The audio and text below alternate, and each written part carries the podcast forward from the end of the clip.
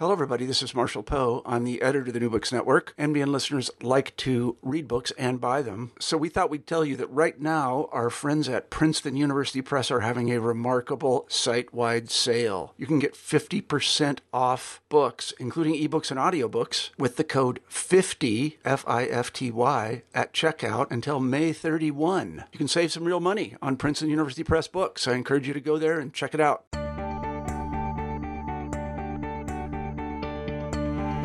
Hello, and welcome to New Books in Psychoanalysis. My name is Tracy Morgan, your host, and today I am here with Ben Fong to discuss his incredible book, Death and Mastery Psychoanalytic Drive Theory, and the subject of late capitalism. Before we get to the interview, there's a couple pieces of um, small business. The first is that, um, just for listeners, uh, if you want to hear more of myself and Anna Fishzon, we were interviewed uh, by Harvey Schwartz from the IPA at their um, on their webcast or their podcast, an old fashioned webcast. Um, it's called Off the Couch. IPAOfftheCouch.org, I believe, is the address, but easy enough to find. Just put in Off the Couch. We are episode 17, and we say all kinds of really, um, I don't know, it was a very like raucous interview. Um, anyway, so uh, that's one thing. And second of all, uh, it's autumn.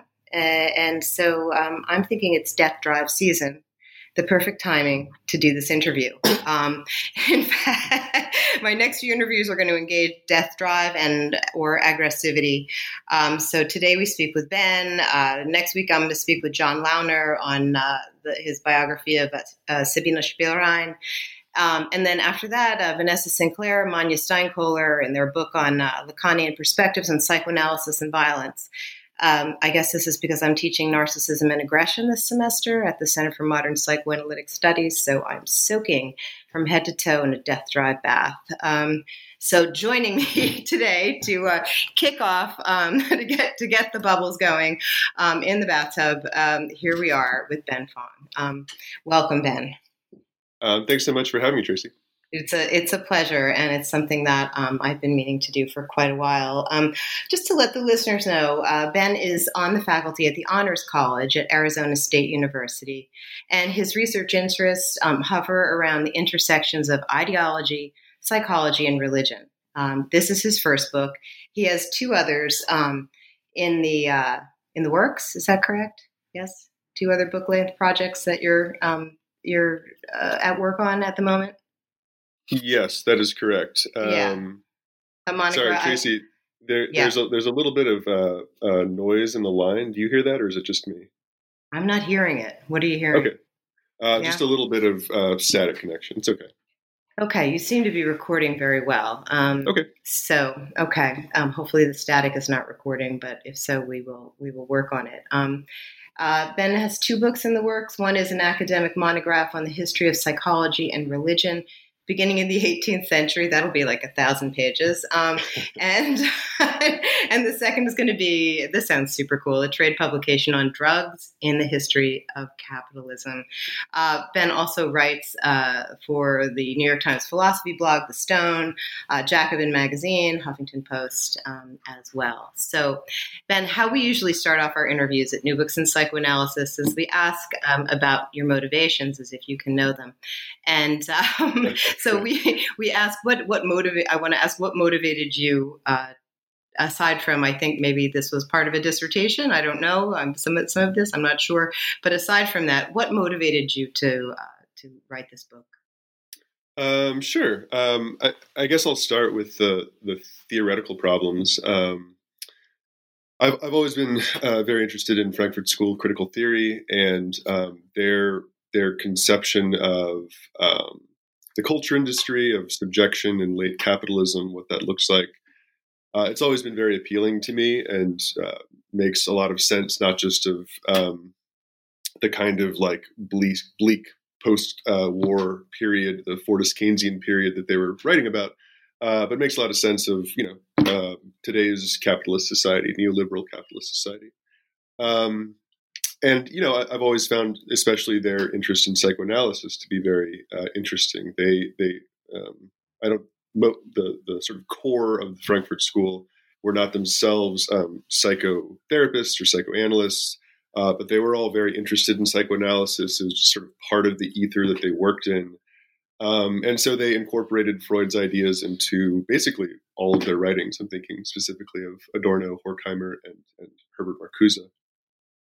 Um, but the the way in which they did so was always um, it, it, was always indirectly, and I, I, felt that there was a sort of marked absence of an engagement with Freud's uh, sort of second dual drive theory, the theory of the death drive, uh, uh, in its opposition to eros.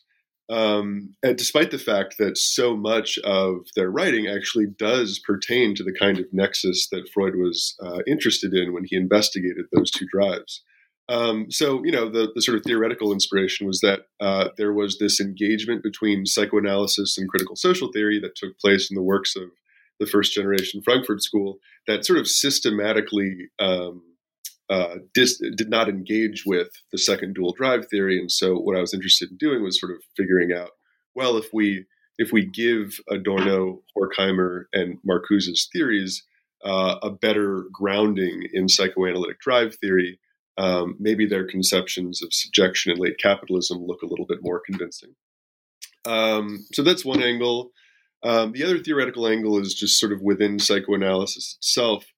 Um, I always found the, the, the sort of reception of the theory of the death drive quite interesting. Like on the one hand, um, I don't know. I mean, you'd know better than me, but it, it, seems like most of the psychoanalytic community just thinks that this is not not worthwhile. Uh, sort of part of Freud's uh, bad biologism or something that we can just sort of reject it out of hand. Um, and then the people who do take it seriously, I think, are always sort of sending it off in like new directions, you know. So it it becomes a kind of cipher for whatever people want to talk about. Um, and so, you know, in in in Jean Laplanche's writing, it's like unbound libido. In um, in uh, Julia Kristeva's writing, it's semiotic chora. In in Andre Green, it's negative narcissism. In Derrida, it's like difference vis-a-vis the pleasure principle. And so it's it's sort of always being sent off in these new directions, and there hadn't really been a kind of systematic investigation of the original writings on the death drive, which were the first, or, sorry, the uh, fourth and fifth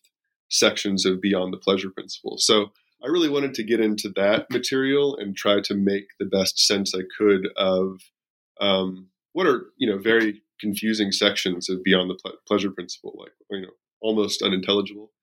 Um, in order to, I just like, I just taught it last week, so um, I just taught sections four and five, and I showed up in the class with one of those, um, uh, you know, they're sort of small plastic things for laundry that are like you know have the liquid on the inside and they look like pillows and you put it in the in the washing machine.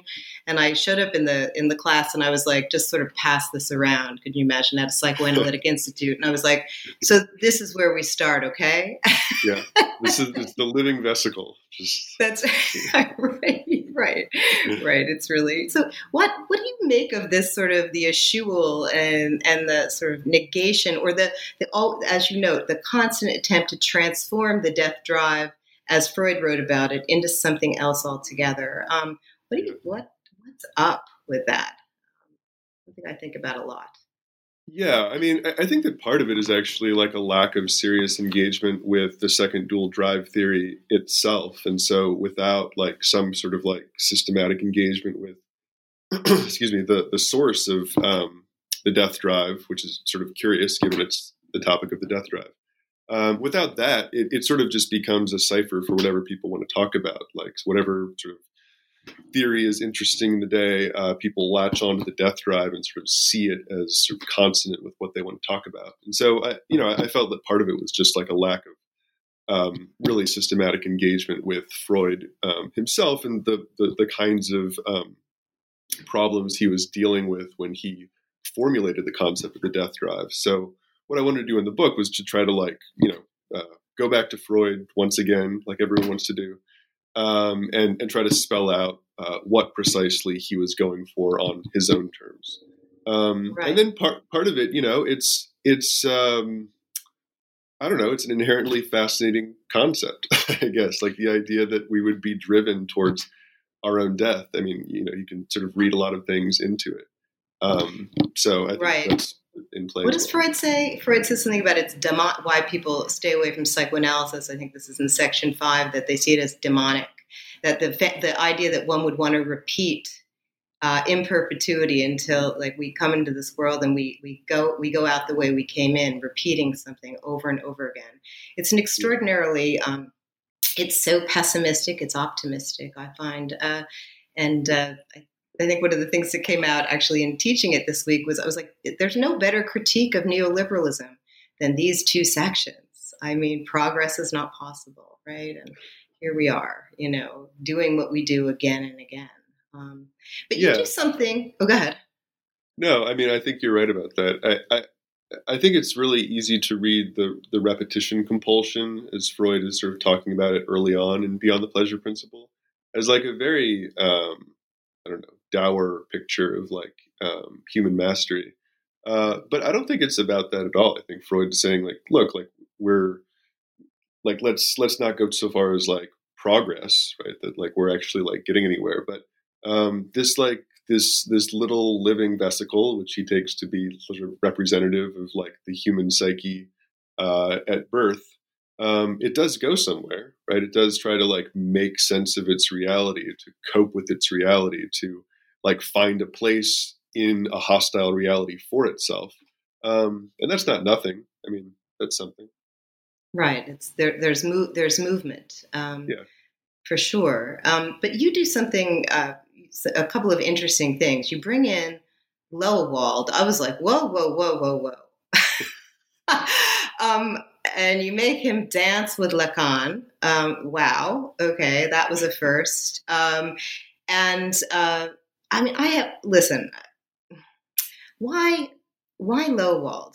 What drew you to bring Loewald in to your overall argument? And maybe you want to tell people like how you see Loewald fitting in within your your larger sort of trajectory in the book. Um, sure. So Hans Loewald was, uh, I think he's generally lumped in with the ego psychologists, even though I think he's a lot more interesting than than most ego psychologists. Um, and you know my interest in his work which is not uh, very large uh, most of his papers are collected in a um, volume that's appropriately titled papers on psychoanalysis. Uh, and and there's no it, dry as know, a bone. yeah exactly. And and in a way you know it's it he he is very uh, he's very different from from many psychoanalytic writers lacan included uh, in not really offering sort of like interesting points of departure. Uh, he's really sort of grounded in an exegesis of Freud himself. He doesn't think of what he writes as, um, you know, particularly Loewaldian or anything. He's just sort of trying to understand Freud. Um, and in that, you know, I, I, felt like I had a fellow traveler. I was doing the same thing, and I think that um, he really took seriously um, making sense of Freud's concepts within their particular problematics, as I was trying to do with the death drive. And Loewald himself didn't write about the death drive. In fact, he he kind of goes out of his way to uh, avoid the topic, um, which is kind of strange. But hmm. the the way in which he understands his developmental theory, he's constantly making reference to the living vesicle, uh, you know, the sections of Beyond the Pleasure Principle where Freud talks about the genesis of life. Um, and so it's it's all sort of right there in his explanations, even if he's not like naming the death drive all the time. Mm-hmm. Well, he does something interesting with, uh, if I recall, um, with the superego. Uh, yeah. Right. I mean, there's this idea. I call him. I call it the marshmallow test of uh, the superego because he's he's he's investing the ego's interest in its own future. Is that the idea? Something. Yeah future oriented element. Um, you want to say something about that? I mean, about the because that seems to me important to your argument, right? That yes, yeah, absolutely. So, so both in that chapter on Loewald, and then um, later when I get back to to uh, Adorno and Horkheimer, um, I do want to talk about the superego in a positive sense. Um, mm-hmm. I mean, I think that uh, Simon Critchley in one of his books, like there's a chapter called the superego is my amigo. Um, and it's it's something like that, I guess. I mean, I think that the the general um, understanding of the superego in psychoanalysis is that it's like a punitive, guilt-oriented agency. That it's you know that it's uh, the kind of uh, punitive father or like you know uh, like religious pastor, sort of like internalized, sort of always criticizing you negatively and limiting your autonomy and causing neurosis in all sorts right. of ways. Um, but Loewald thought of the superego as a positive entity, and I, I think that you know this comes out of his reading of Freud. As much as Freud understood the superego to be sort of intimately bound up in the kind of like religious guilt that Freud you know, wanted to move beyond. Um, he also speaks about it in positive terms sometimes, and, and does think about the superego as a concept concept around which a research agenda should be based. So, you know, there's, for instance, there's a short paper on humor uh, in the later Freud's life, uh, where he he talks about, you know, humor only being possible if there is an agency within the psyche uh, from which it can glance upon itself. Right? You can only sort of like uh, you know make self-deprecating jokes for instance if you can sort of see yourself as if from the outside and he sort of see, uh, attributes that function to the superego. Um, and that's undoubtedly for freud of course a good thing. Um, and i think in that same paper he says that look we've we've, we've got a lot more to learn about the superego. Uh, this is a fairly new concept in my work and i hope that it receives more attention in the future.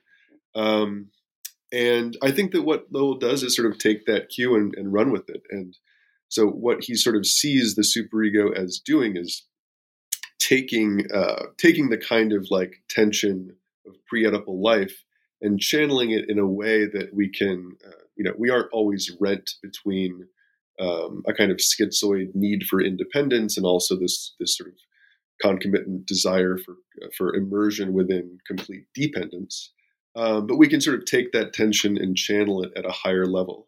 Um, and so I think that Loewald thinks that the superego is sort of what allows us to be um, functional adults in a way, to sort of under to sort of be future oriented rather than always wanting to regress to some primal state.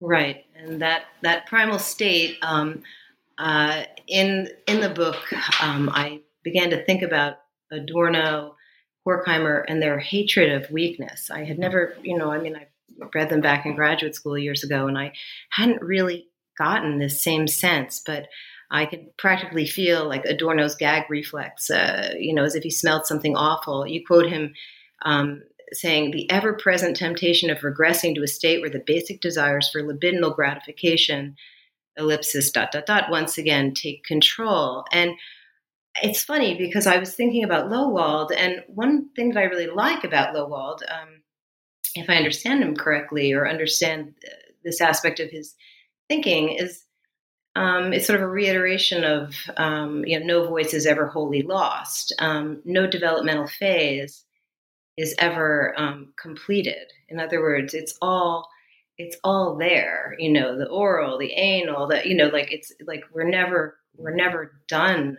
um, with these things. And yet, right, I was thinking about the maybe I see the Frankfurt School as having uh, they, they stick around, you know, they're, you know, you, you, they keep, you know, people keep working and reworking as you're doing, um, and many others on these concepts.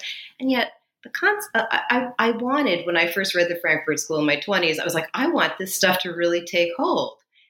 And yet, it doesn't take hold it's like almost as if their interpretation of things is like too disturbing.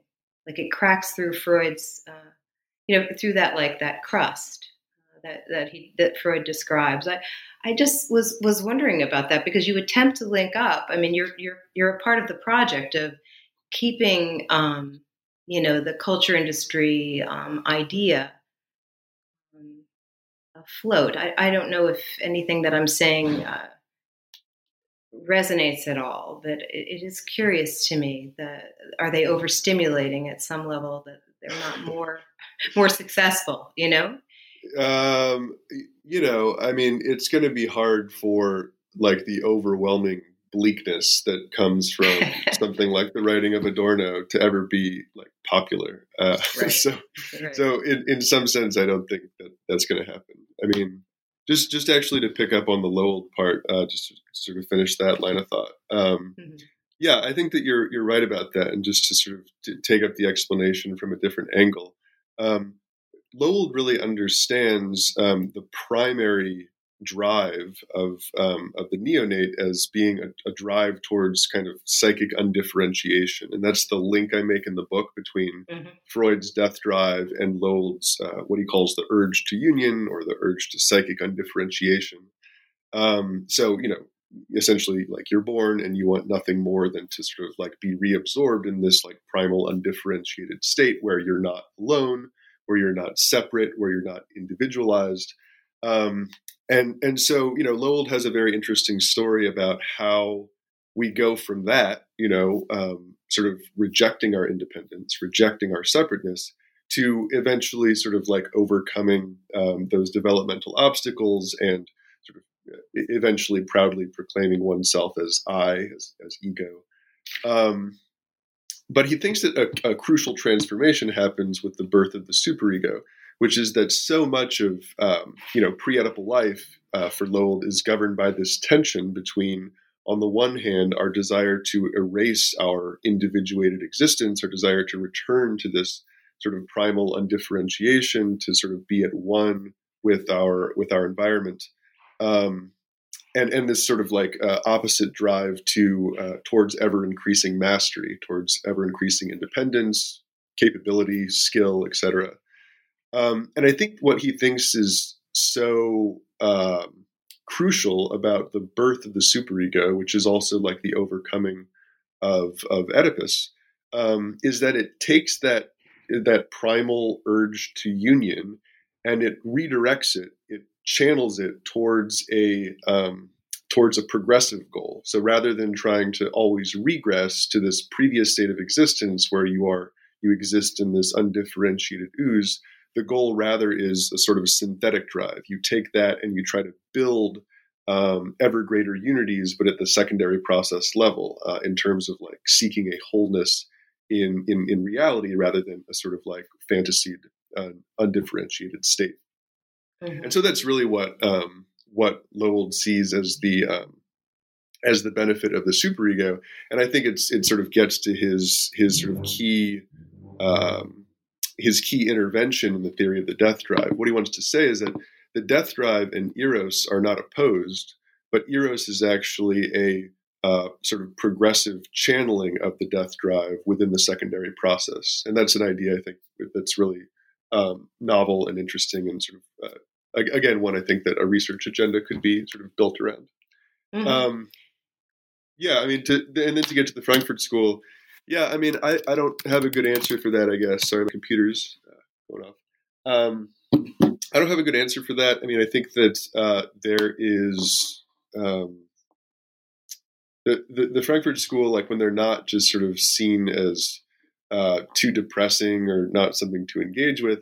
I think they're that they're seen as like elitists, um, mm-hmm. and I, I, don't necessarily think that's wrong. And I actually think that like Adorno for one, would be perfectly fine with the charge. Like he didn't he didn't pretend to be like an every person, right? Um, he wasn't uh, part of the primordial density. He had really differentiated himself. yeah, yeah. And, and, you know, in, in his in like like a, uh, in his uh, that is the mass, right? I mean, the, we're talking about merger, the primordial density, the mother and the child, the mass. Yeah, and and I think that even at the level of theory, like he had very little interest in um, in primary process, like regression, like things like that. I think Marcuse was much more interested in, you know, the the kind of like emancipatory potential of fantasy and this kind of thing. And Adorno was like, no, no, no, like we don't want to be children again. Like we want to be adults. We just have to be better adults than we currently are. well, there, the, I haven't seen the word maturity in a long time in a book, and uh, you have it a couple times here and there, like maturity, and um, and well, before we get into maturity, I mean, I just want to note, you know, to you and to the audience. So we have an author here who's very interested in unpopular, very unpopular things. He's interested in the death drive. He's interested in, you know, the sort of you know, roundly critiqued, although beloved in some ways, but still critiqued Frankfurt School um, or School of or Critical Theory. And he also is interested in mastery, a word that has um, a lot of really, I mean, talk about um, overstimulating. Uh, you know, I'm I'm a little bit more with um, you know Hannah Arendt, and uh, I'm like, whoa, mastery. Uh, oh my God, it you know, makes it, you know, when you say mastery, I, you know, start to head for the hills a little bit. Um, but but you think mastery is conceptually important, and you do something really um, interesting with it in the book. So I wanted you to talk to us about how you rescued this other unpopular idea um, and are working with it. Sure. I mean, this is also um, uh, just sort of came out of a theoretical problem, which is the use of mastery. Uh, well, I guess like the use of the mas- of the word mastery more generally. Um, as you say, when you hear the word, I, I hear those, I hear those connotations too. You know, you think of like mastery in terms of like domination, subjugation, Hegel, right? Like that's the sort of I think natural register for the term today. But we, we do use the, the, the term in a more basic sense to designate uh, you know the acquisition of a skill or the possession of a basic grip on a difficult situation, like the kind of like mastery you would gain in learning an instrument or a language or something. Um, and I think that uh, uh, those two are are different, but they're clearly related as well. Sorry, one second. Um, so uh, so um, yeah, I mean the the sort of like interesting interesting theoretical problem is that in the uh, in the standard edition, the the standard edition tra- translated by the Strachey's, um, they use the word mastery constantly. But what is less known is that they're actually translating two different uh, two different words, mm-hmm. um, Bemächtigung and, and Bewältigung. Uh, and they these two words are related in Freud, but they're they're also uh, used differently. So um, you see the the sort of concern with uh, Bemächtigung, or like the, the, what's sort of translated as like uh, oftentimes in, in terms of the instinct for mastery, um, as the, the, the, sort of like dominating, subjugating uh, drive. Uh, it's, it's about like seizing power over.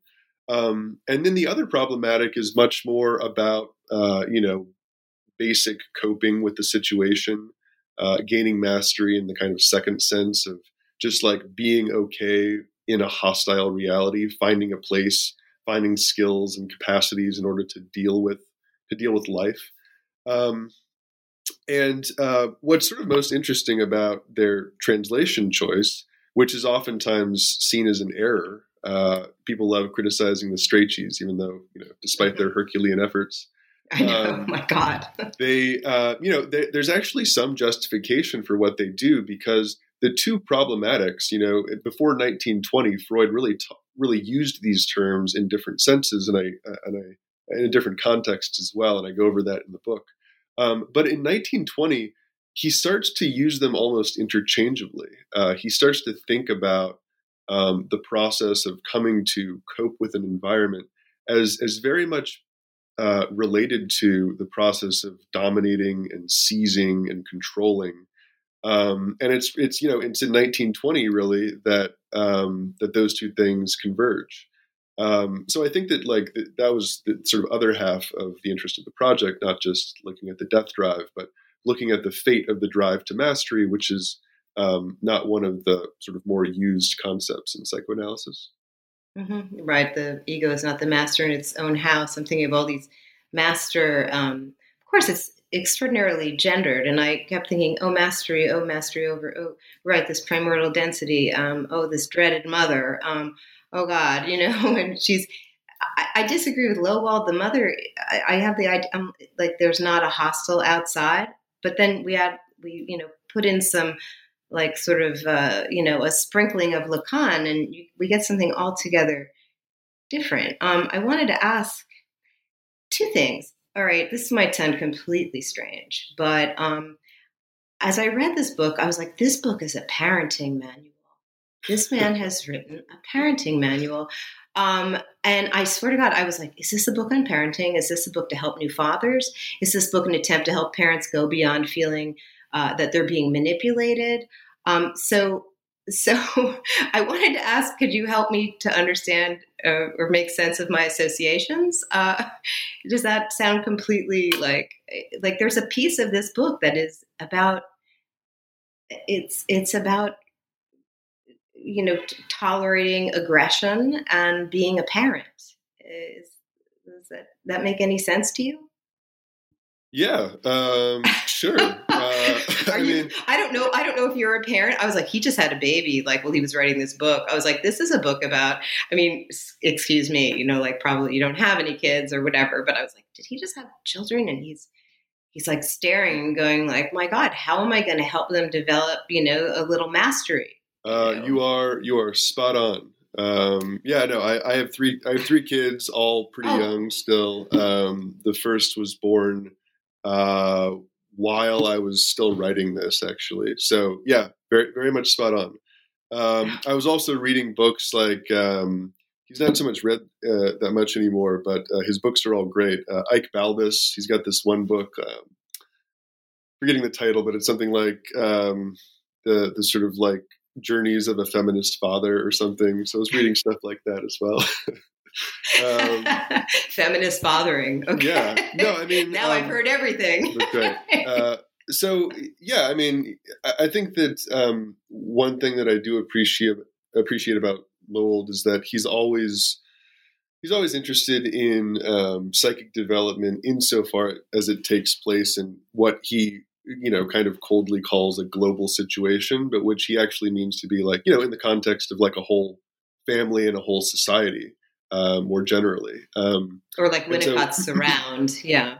Yeah, and I, I, think that um, what's most interesting about uh, you know much of the Frankfurt School's work is that they really put uh, the family at the center of so much of their understanding of capitalist society. So it's a sort of like social reproduction theory, but it was it was to sort of center well, like how does the um, you know typical bourgeois family or the typical working class family um, how are different you know roles internalized by parents? How are those uh, then mirrored or echoed or rebelled against by children? Um, how do you see society sort of playing out within within an individual family um, so yeah so I, I, I, sort of can sort of, uh, i think both are true both the sort of theoretical interest and the personal interest um, in, in parents as as subjects for sure well, you you actually develop, and I was like, this is. I think I was like, where did I first get that idea? And it's in this. Um, you you develop something that I think is you know really a unique contribution to the field of psychoanalysis, um, which is a, a, you have a you develop a new theory of the origins of um, aggressivity, uh, and I'm not sure um, I can do full justice to it. I mean, I, I have a, a, bit of a quote here. Um, let's see, uh, children, when they are genuinely aggressive and not lashing out in frustration, are only mimicking behavior of which they have felt themselves to be objects. Um, you know, I, I, was thinking Winnicott tells us that the mother hates the baby first, but um, right. which is, you know, which is like one of his great contributions to um, to alleviating, uh, you know, too much superego guilt for for the mother. But um, I wanted I want to ask you to elaborate because I think it really is it is unique. Um, you're thinking about the origins of aggressivity. It's someplace between like I'm I was a little annoyed. I was like, what if we just said it was innate? What do we lose? You know, so what? Um, but you're trying to tease something else out um, beyond b- betwixt and between the innate and the environmental. Um, do you care to say more about it? Yeah, I think that, that that's right. Um, uh, you know, in in much of psychoanalysis, uh, aggression or um, aggressivity are thought of as sort of intrapsychic phenomena that they they sort of are generated from within the psyche and then projected outwards. And um, actually, I sort of start with Lacan there and sort of talk about the mirror stage. And um, you know, as as much as the mirror stage is uh, a sort of about a relationship with one's environment, he is pretty clear in much of his work that he understands aggressivity to be intrapsychic, that it's a sort of intrapsychic um, product of this specular dialectic that's then projected outwards, and he implicit, uh, explicitly um, opposes himself to Hegel on this on this mm-hmm. point. Um, so I, I, was sort of like trying to draw that out that Lacan really thinks about this as intrapsychic. And, you know, I, I, also didn't want to go to the other end, which is to say that, you know, uh, uh, aggression is just something that you take from your environment, right? That like you, you identify with the aggressor and, and in Anna Freud's phrase. Um, and that's how, that's the sort of like genesis of aggression. Um, Which would be old school Frankfurt School. Like I saw it on television, and it was, and it suddenly was within me, and that was, you know, I sort of have absorbed, I've absorbed the message, and I'm at one with it. Yeah, totally, and and and I don't doubt that, um, you know, aggression uh, is generated in that way. Um, mm-hmm. That you know, this none of this is to doubt that. Um, you know, people encounter all sorts of like violence and aggression in their lives that is internalized and then um, you know, externalized in the form of their own aggression. Um, but I was trying to like figure out where we can sort of make sense of like the genesis of aggressivity, and with and I, I like Lacan's phrase aggressivity instead of aggression. He sort of mm-hmm. thinks as aggr- he thinks of aggressivity as um, coming before and preconditioning aggression. So aggressivity, so aggression like is involved in actual like aggressive, violent acts. Mm-hmm. Um, whereas aggressivity is sort of more basic. He thinks about it, I think, um, in terms of a, a, desire to dominate the other, sort of out of existence, the sort of desire to be uh, for for omnipotence, really, to sort of like right. inflate the self to a point where there's really no room for the other. The other is sort of dominated out of existence. Um, and I like that because you know, like we know what that experience is like uh, without necessarily feeling aggression per se. Like you can sort of you can name experiences where you you know you're just talking to someone and you feel like the the air has been sucked out of the room by their personality. Um, and it's not aggression exactly, right? They're not hitting you, but at the same time, you can see something aggressive about it. And so I like this conception of aggressivity because it kind of makes sense of this. Um, well, it's an, it's sort of a shell that that you know it, it is a an, an, an armor or a narciss. I mean, I think of it as a sort of a, an act of protection blocking out the other. Yes, precisely, precisely. And and and what I was trying to do uh, theoretically in that chapter was to say, well, where does that like where where does that come from? Um, like so much of the developmental process, as Loewald describes it, as, and as I describe it up to that point in the book, is about this tension between a desire for like you know casting off um, the trappings of the ego and re-immersing oneself in the primordial density on the one hand, and then the desire for ego independence on the other. So if that's the sort of dialectic between death on the one hand and sort of psychic mastery in the in the in the non-aggressive sense, um, then where does this this uh, desire to sort of blot out the other's existence come from? And what what I tried to argue is that um, you know uh, the the kind of thing that Freud calls projection in in Beyond the Pleasure Principle um, and elsewhere, of course, uh, is is is at play in the drive to mastery. So this is sort of getting into some of the details of the first chapter of the book. Um, but but uh, so in in Beyond the Pleasure Which, Principle, let me just let me just interject one thing. Yeah. That first chapter um, is a ter- just on its own is an extraordinary read um, for anyone who's sort of trying to think about how to teach about the death drive. It's really, I found it very, very helpful. I will for sure, I didn't assign it this semester, but in the future it will be assigned. Thank you. It's, it's um, high quality. Yeah. Yeah. Thank you. Thank you. Um, yeah. So, I mean, in, in, in that chapter, I'm, I'm, trying to make sense of this story that Freud, Freud's telling about the genesis of life and um, you know, so he, uh, I mean, there's a there's many different interesting parts of this story, but one of the things he says is that um, in order for individuation to happen, like he's sort of imagining this primordial ooze, uh, a, living vesicle pops up uh, at the top of it, and um, the first thing that happens is, of course, it's absorbed right right away back into the primordial ooze. And so right away you're sort of left with this question. It's like, well, if that's if, if that's what it is, like how does life ever develop? Uh, if if it's just these like little bubbles of life that are constantly being overwhelmed by um, their inorganic environment, like how do you get development in, in, in life?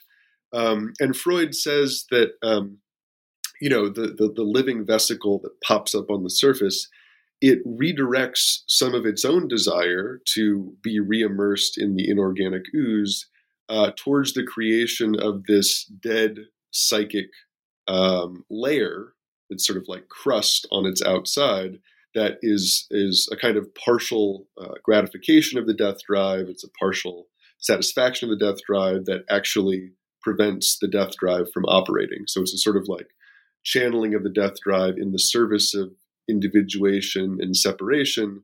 Uh, it's a partial death that guards against total death. That's how Freud sort of describes it.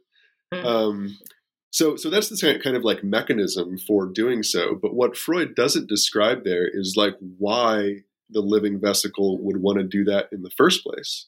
Like if it if it just wants to re- return to the environment, like why would it go through the trouble of shielding itself through the construction of this dead psychic um, uh, crust uh, from its environment? And and this is where projection comes in. To return to the original point, he mm-hmm. he says that what happens is that um, there's a kind of fundamental confusion. You could kind of kind of call it like a primal repression. Um, the the the living vesicle mistakes its own feelings to return to the environment as something that is emanating from the environment itself. So, mm-hmm. uh, you know, the original thought is like, I want to die, I want to kill myself, I want to return to the primordial ooze. And that is misrecognized as the environment itself uh, being hostile towards it. Um, it's recognized as a desire for the environment to kill it. Um, and Freud thinks that this is absolutely necessary. That like if there's going to be uh, the development of life, if there's going to be an investment in this dead psychic Reizschutz, um, then you know you need to treat reality as hostile to yourself. Um, and so it's that idea that I pick up in chapter three with Lacan uh, in saying that um, you know reality itself is not hostile, but if you are going to get psychic development, at some point reality is going to be colored as hostile because it's only then that you have the motivation to develop the kind of skills for independence and mastery that lead to psychic development. Mm-hmm. Um, and so, so what I want to say is that it's it is it is that the case that um, infants get the aggressive drive from the environment, but it's it's what they're imitating when they act aggressively is their own aggression projected outwards. So it's kind of like a mm-hmm. feedback loop. Um, what they're doing in acting aggressively is mimicking the very thing that they've sent out into the world. Mm-hmm. It's very, it's interesting. It's it reminds me very much so of the thinking, which uh, you know, it's not extraordinarily popular, but um, of uh, Hyman Spotnitz, who is uh, the sort of founder of modern psychoanalysis, where I teach and where I was trained, and the idea that um, uh, psychosis um, develops um, on the basis of uh, there's aggression that seeks um, an expression and yet is cut off. It doesn't. It doesn't end up being propelled out toward an object. The object is protected, and the psyche is scrambled.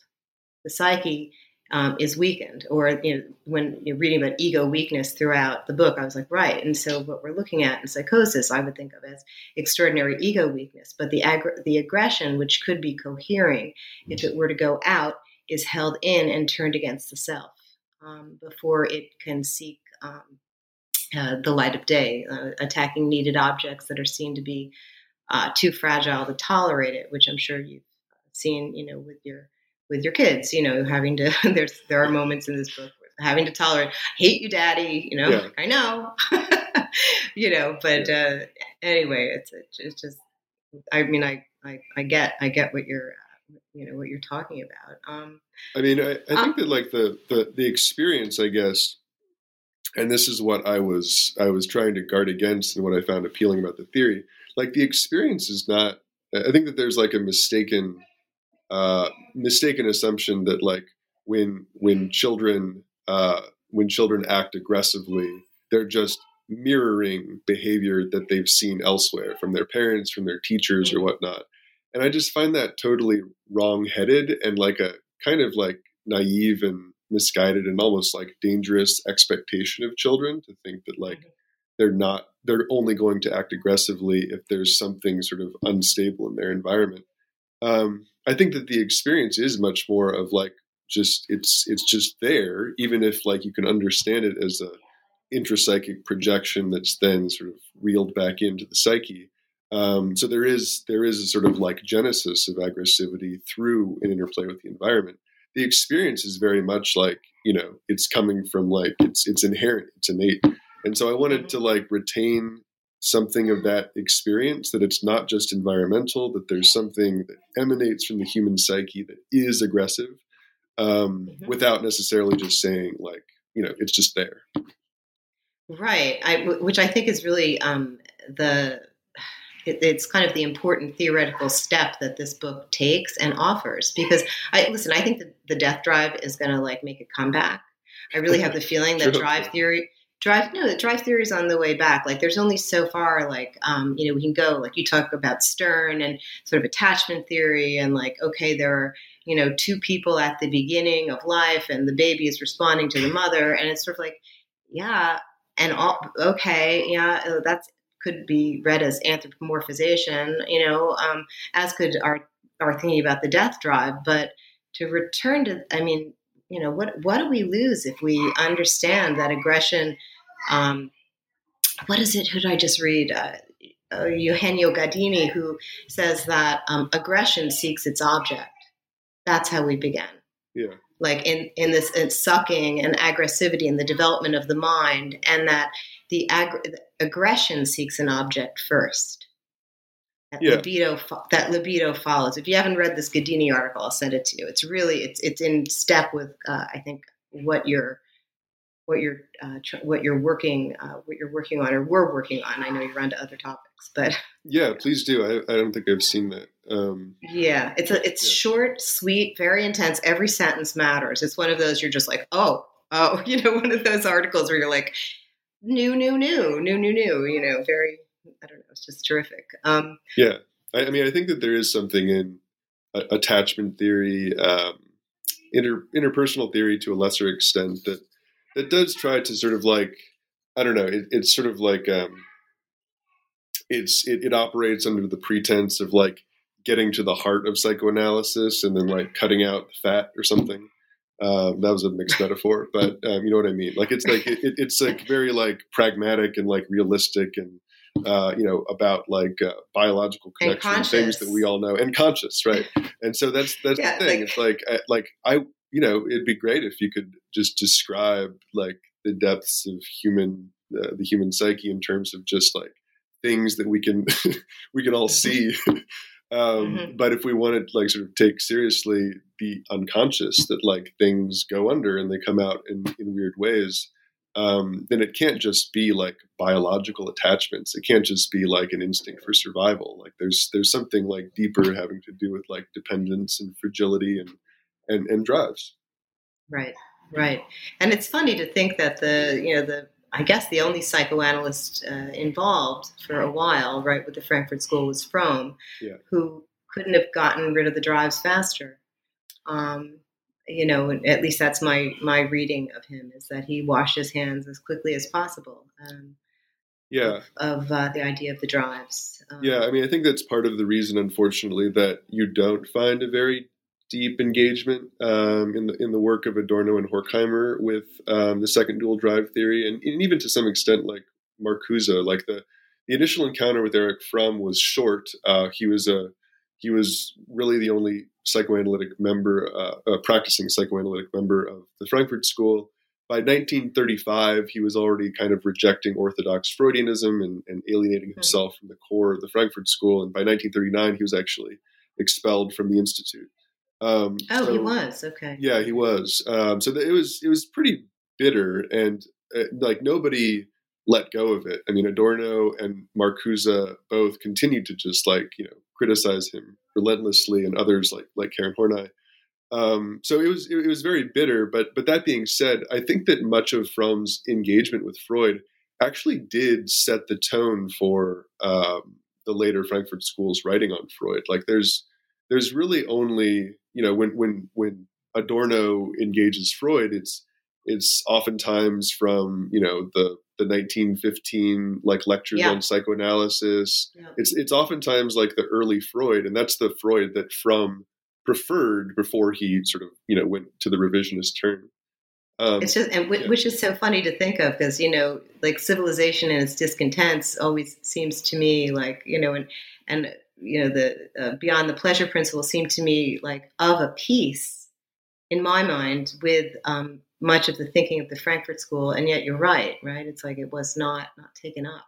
Um, uh, you know, yeah, any... there, there, was a lack of a, a, kind of there was a lack of a theoretical engagement, um, and I think that that's sort of what I tried to, to remedy in the book to try to put these two things that probably should have gone together uh, together and sort of see what happens. Mm-hmm, mm-hmm, yeah, and I think you've done a terrific job of it. Um, is there anything that we haven't touched on that you'd like the listeners to know about this book? Um, anything uh, you know that we haven't haven't uh, haven't engaged with? Um, um, yeah, I mean, the I guess the, the Frankfurt School part, like a lot of the stuff about the culture industry, um, in, in the later half of the book, we've sort of talked primarily about the psychoanalytic part and less the critical social theory part. Um, right. And um, no, I mean, like I think we're we're almost approaching an hour, so we don't need to get into it too much. I, I think that to address, um, I guess maybe a concern that you brought up at the beginning about the the bleakness of the Frankfurt School's work. Um, so this was the, the, book was actually published, uh, I think, like November 9th, 2016. So it was like the day or two after Trump. No wonder election. I couldn't read it yeah. for so long. it's like I can't pick. Need that right. I, I uh, turned the title around on my shelf, probably like no. yeah, I mean, actually, like uh, that that weekend, the weekend after the election, uh, there was a conference at um, at Hunter College convened by Robyn Marasco called "The Authoritarian Personality Revisited." That I oh my god, I. it was uh, it was like it was literally like three days after the election. I got to New York and like everyone's just like walking around in a daze. You know, it's it was really visceral feeling. Um, yeah and um, and Bob Hullot-Kentor was there, and, and Robyn was there. A lot of uh, great people were there.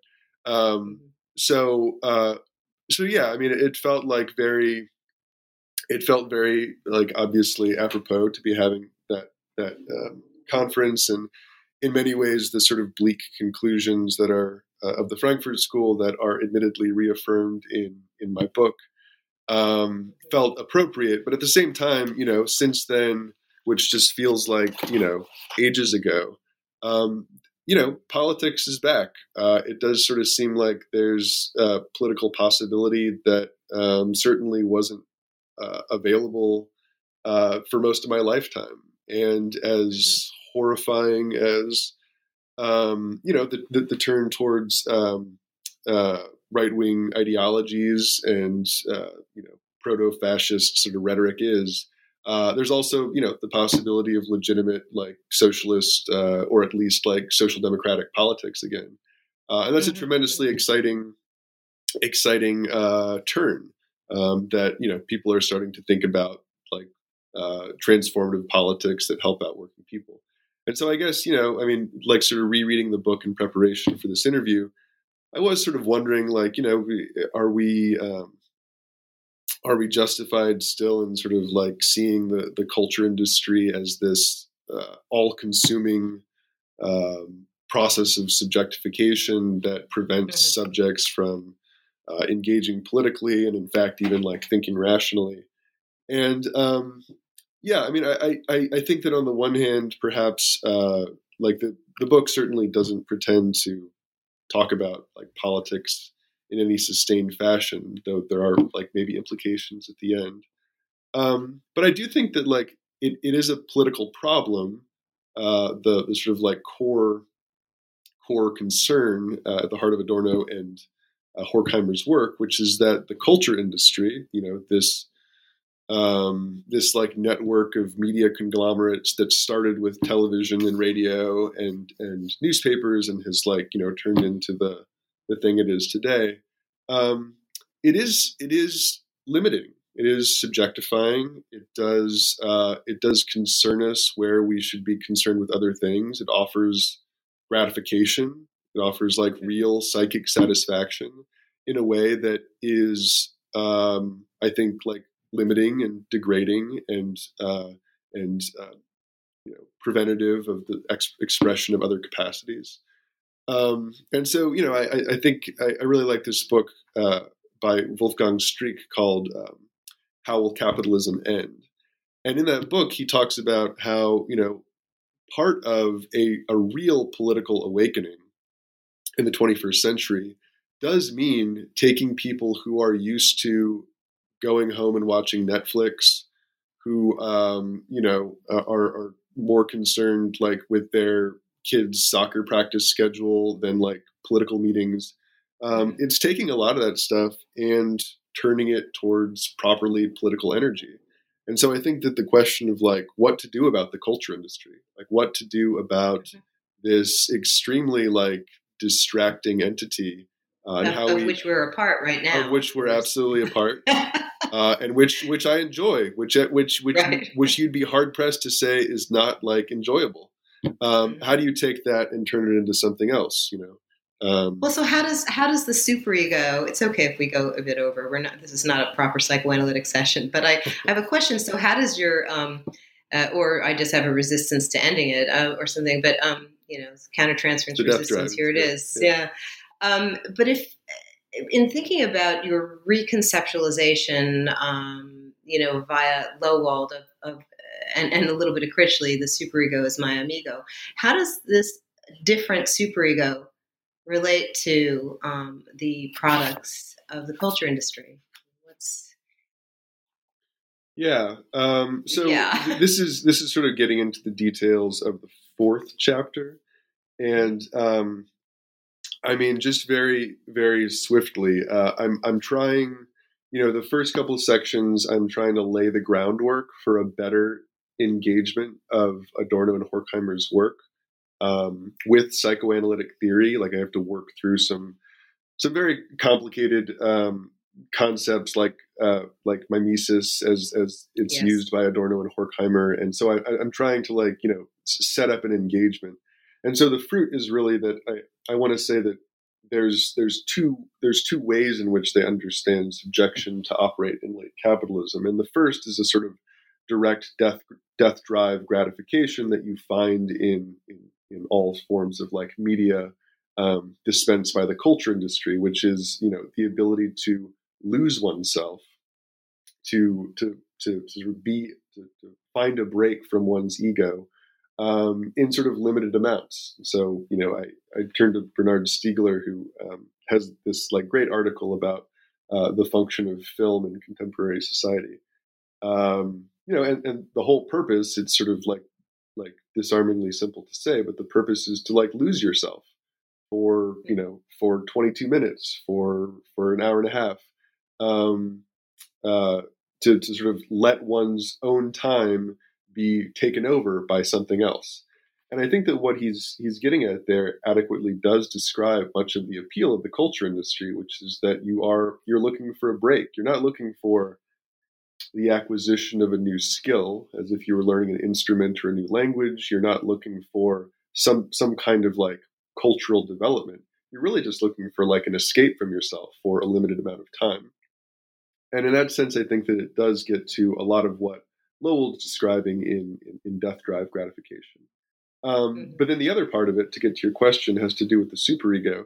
And I think that what this, um, or what I argued this direct death drive gratification does is that it kind of like lowers the temperature of oedipal conflict so that the superego that emerges from it um, is not is not the kind of like dynamic entity that Freud uh, intimated it was and, and Loewald thought it was, but it's rather a kind of like it's like a limited. Um, it's much more limited, and so I say in the book like the superego fails to provide the ego with the tension of a real adversary, becoming right. much more like a motivational coach who only right. castigates the ego for failing to live up to pre-established norms. Mm-hmm. Um, and Adorno has this great phrase in this one this one paper that's not uh, been been translated into English uh, about a new anthropological type, where he says that um, you know the subjects uh, that exist in late capitalism exist uh, vor sich hinleben or like like li- they, they live straight ahead. So it's sort of relating to like Yes. look, looking straight ahead, like with like a blinkered existence. Um, but he says that you live straight ahead. So it's not that you know you don't sort of judge yourself in your capacities, uh, like how well you're living up to like your goals and your accomplishments and your productivity levels, whatever. Um, it's just that you only judge yourself straight ahead insofar as you like exist on a single vector of existence. And I think that what Adorno thinks uh, uh, like a real uh, superego should be is something that's you know much more critical. Like it takes the time to sort of like evaluate your life from multiple perspectives, to to be critical not just of how you're failing to live up to goals, but of like the goals themselves. Um, Mhm. And so I think that what Adorno, sort of like goal for Adorno, the way in which we get to uh, to, to prioritize objects in his language again is Yeah. is through a sort of like renewal of critical capacities um, that we need to take we need to sort of inflate the superego again into something that is relentlessly critical of not not only every aspect of capitalist society and existence as we know it but also of our own capacities of our own skills of our own goals uh, and he, I think that he thought that this this sort of relentless form of self criticism um, could could work on one's projections in such a way as to put people in touch with reality again. But it does require a kind of ascetic practice of um, of, of relentless criticism that's carried out. Or psychoanalysis for all. analysis for all at all times at, at all Yeah. times. in both space and time, expanded infinitely. I tend to think of that superego as what I, I refer to as an observing ego. It's funny that I don't think of that even as the superego, but um, yeah, the capacity to observe oneself and to tolerate knowing things that are um, unpleasant, um, and to know things about one's reality that are unpleasant, um, and to then begin to think, well, you know, is this is this all inevitable or what? Right, but yeah, the lure of you know just another film, just another you know, which I it's right it's right there. It's been surprising to me how much more um, uh, Netflix I've watched in the last two years. It really um, gave me cause to pause because I never was a big Netflix watcher. Like the need, the, the desire to regress and go back to the primordial, you know, was a has been has has it's been a struggle. I think you know, under, understandably for many of us. So Yeah, um, it's real. The appeal is absolutely real, and um, it's hard. You know, it, I think it is. I think Streeck is right that it's a central obstacle to political organizing in the 21st century. Um, how you how you go from something that is so immediately appealing, metabolizable, digestible to to something that's actually just kind of sucks a lot of time, which is like you know going to political meetings and um, you know finding a way to collectively organize um, for a better society. Um, you know, in, in, in recognition of the truly sort of like apocalyptic crises that we're we're going through. Uh, Right, it is a sort of- right. sort of central concern then, like how how you overcome the sort of traps of the culture industry. Right, and also getting what you want doesn't always feel good, even though it's better. Um, you Yeah. know, or as I say to some patients, well, you know, you could quit your analysis now, um, or you could stay with me, and probably things in your life will get better. But it won't always. It, but it, but it won't necessarily feel better. And that's it really, you know, like to to, to it's that there's the death drive. It's like I don't want anything new. I don't Yeah. want to have a different experience. You know, which we're Yeah. always um, contending with. I mean, that's there's no outside of it. But I think bringing the death drive into like you know the, into the minds of those who are working politically for change, it's like you know recognize it's not you know false consciousness. It's like you know there's something there's something very human about um, the desire for um, for stasis um, or or worse, uh, which is you know not it's not a it's not a rosy view. But I think you end the book saying something actually. This um, it's hard to end this interview because there's a lot to say, but I think you see something um, uh, right that um, eternal eros uh, has a chance only if we do not blind ourselves to its adversary, um, which I took to mean more or less uh, the death drive. Think that uh, maybe that's we have to bring things uh, to to a close um, on that, unless there's anything last minute you want to say, which we'll just. no, I think it's appropriate to, to end by saying that, uh, you know, Netflix is just like the natural uh, purveyor of the death drive. and yet, and and yet, I probably have like Showtime and you name it attached to my Netflix. We'll, right? we'll both be on there tonight. We will exactly. All right. So Ben Fong, thank you so much for joining us. Um, really, this was a pleasure. I'm glad we uh, had the chance um, to find a time to talk. So, and for all the listeners out there. Um, uh, stay tuned. Um, there's a lot more interviews um, coming down the pike from myself and from uh, other hosts. Um, so, uh, all for now. Okay. Thanks, Tracy.